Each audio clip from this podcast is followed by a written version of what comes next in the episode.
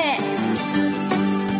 すぐに役立つ自慢できる豆知識。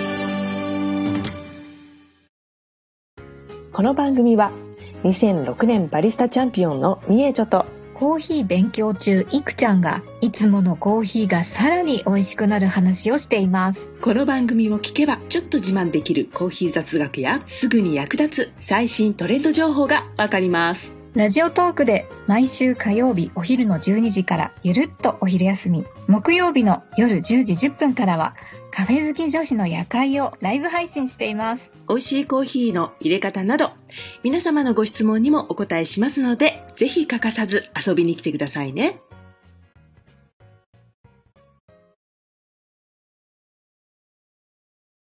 みーちょ先生。はい。あの、ちょっと最近気になっているものがありまして、うん。カプセル式のコーヒーメーカーあるじゃないですか。あ、はいはい、ありますね。あれって実際どうなんですか？うん。なんかおい、おいしいのかなとか、あとなんか、うん、やめとけって感じとか。なんか便利そうに見えるし、うんうん。どうなのかなって、ちょっと気になってます。手を出しちゃいけませんっつって。ええ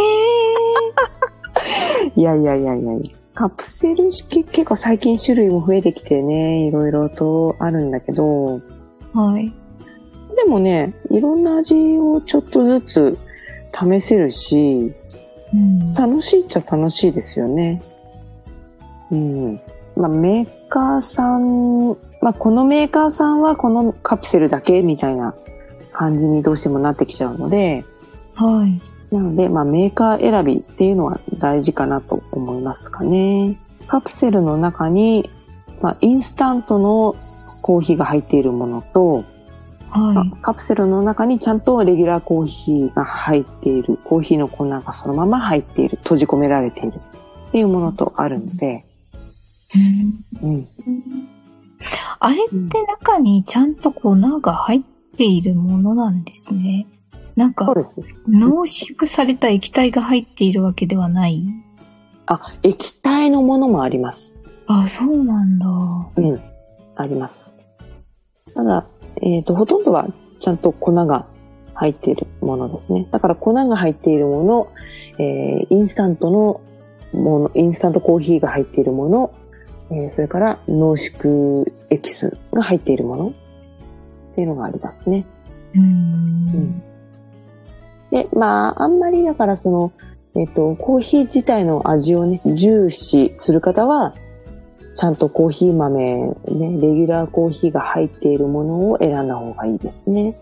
うんうん、あとはいろんな種類があるので、まあ、いろんなバリエーションが楽しめるものとか。やっぱりこれは専用のカプセルじゃないと、うん、なんか互換性はないというか、うんうん、そんなやつを買わないとダメな感じですか？そうですね。うん、うん、だから A 社のコーヒーメーカーというか、ね、カプセル式のコーヒーメーカーには A 社のカプセルしか合わない。基本的には。うーん、うん、B 社は B 社みたいなね。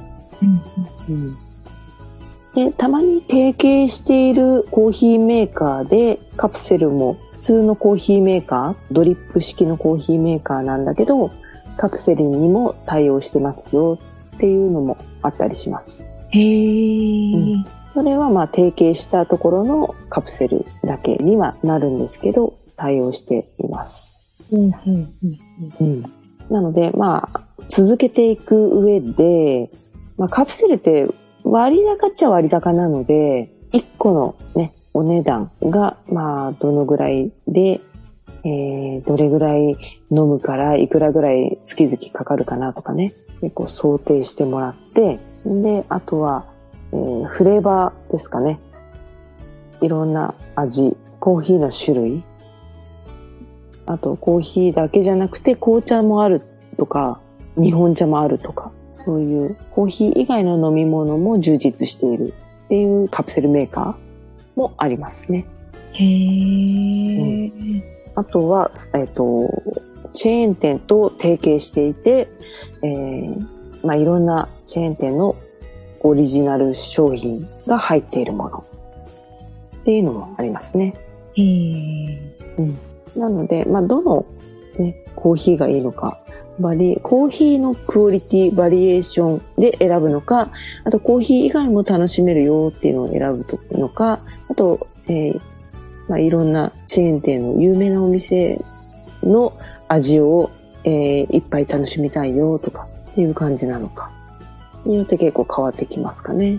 うん、なんかこう、まあ、ちょっとその割高っていうことなんですけど、うん、なんだろう、こう自分で下手くそにハンドドリップするよりも、うん、お店で入れてもらったような味が楽しめると思っていいですかね、こういうのって。そうですね。まあお店とまでは言えないかもしれないけど、まあ最低限はっていう感じですかね。うん、うん、何より掃除とか片付けとかが楽ですよね、これね。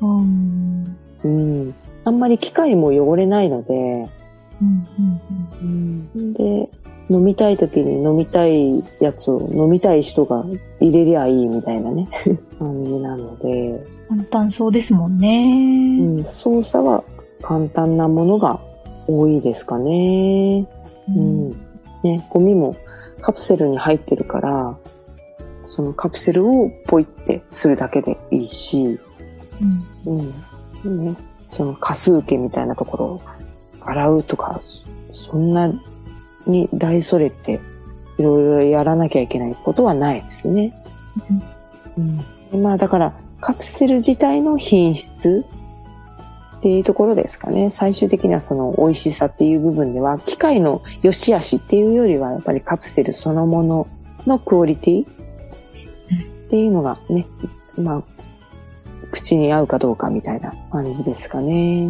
なるほど、うん、エスプレッソタイプもあればドリップタイプもあれば、ね、いろいろあるので、あとはそのまあサブスクみたいな感じで毎月毎月かな、こう勝手に勝手に送られてくるって言うとあれお尻っぽいけど、ね、毎月こう適度に送ってくれるやつもあるので、そういうので、まあ、契約しておくと、まあ、常に切らすことがないし、そうですね、結構これ、まあ、ちっちゃい事務所とかね、そういうところでもちょうどいいですよね。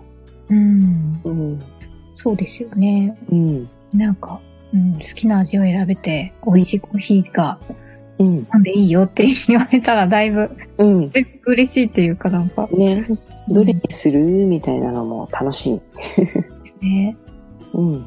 あとはその、まあ、いっこあたりの価格と、あと最低何個入ってるとかね。ああ。うんうん。結構だからカプセルって続、継続してもらうっていうのを前提に、あの、値段設定というか、されているものが多いので、へー、うんうん。だから結構いちパックというか、最低ろっロットまではあれだけど、うん。ね。一パックの量が結構多かったりするので、一回の注文の量が。うん。うん。うんうん。ね。忙しくても簡単だし。なんか結構、まあ、あの、ドリップする習慣ができちゃうと、全然苦にならないんですけど、うん、そうじゃないと、うん、わざわざこの測ってお湯沸かして入れるとか、うん、驚っこしくて本当にやってらんないっていう感じがあったのでですね。なんかカプセルポチってやって、うん、ボタンを押せば一杯出てくるって、うん、すごい手軽ですよね。うんうん、うん、確かにね。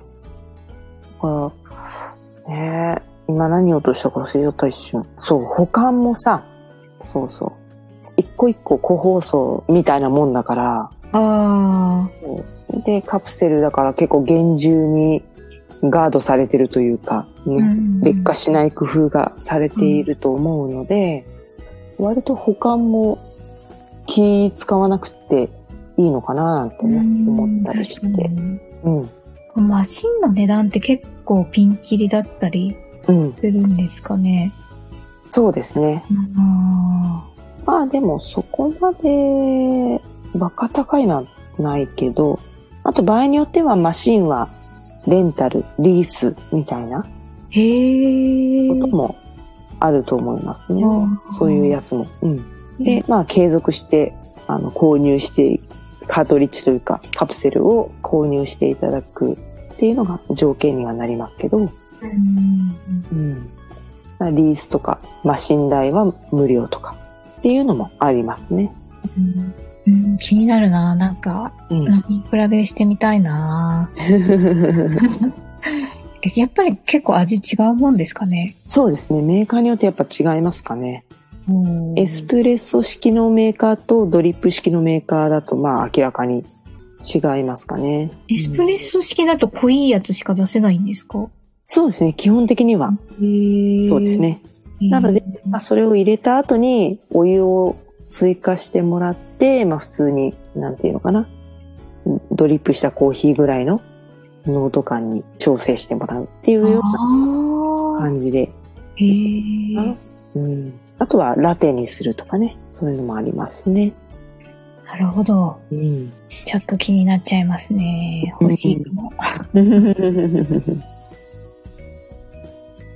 最後までお聞きいただきありがとうございました。